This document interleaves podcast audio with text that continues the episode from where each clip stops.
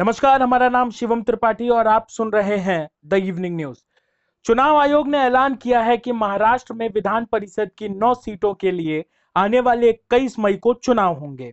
आपको यह भी बता दें कि महाराष्ट्र के मुख्यमंत्री उद्धव ठाकरे अब तक स्टेट असेंबली के किसी भी सदन के सदस्य नहीं बने हैं। नियमता यदि कोई मुख्यमंत्री पद ग्रहण करने के छह महीने बाद तक किसी सदन का सदस्य नहीं बनता है तो उसे इस्तीफा देना पड़ता है।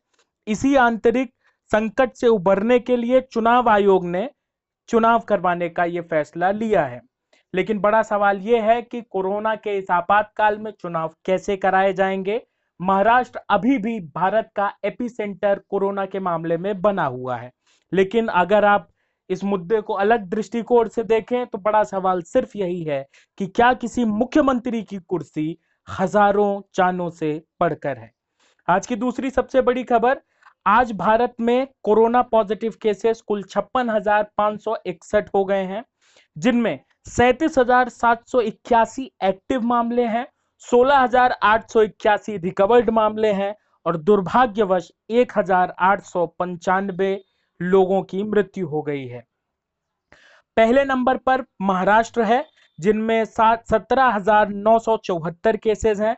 दूसरे नंबर पर गुजरात है, जिसमें सात हज़ार तेरह केसेस हैं और तीसरे नंबर पर है दिल्ली, जिसमें पाँच हज़ार नौ सौ अस्सी केस सामने आए हैं।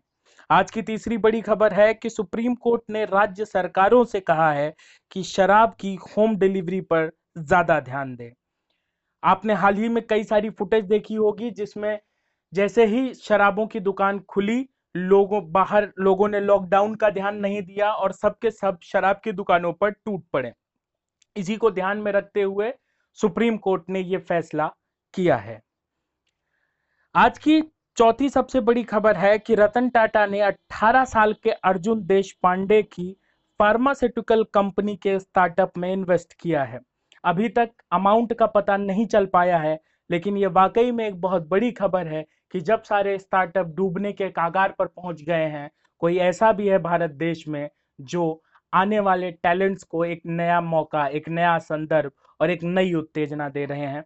आप सभी का धन्यवाद। आप सुन रहे थे द इवनिंग न्यूज़। मेरे यानी शिवम के साथ। और भी अपडेट्स के लिए हमारे साथ बने रहें। आपका सपोर्ट, हमारी ऑक्सीजन है।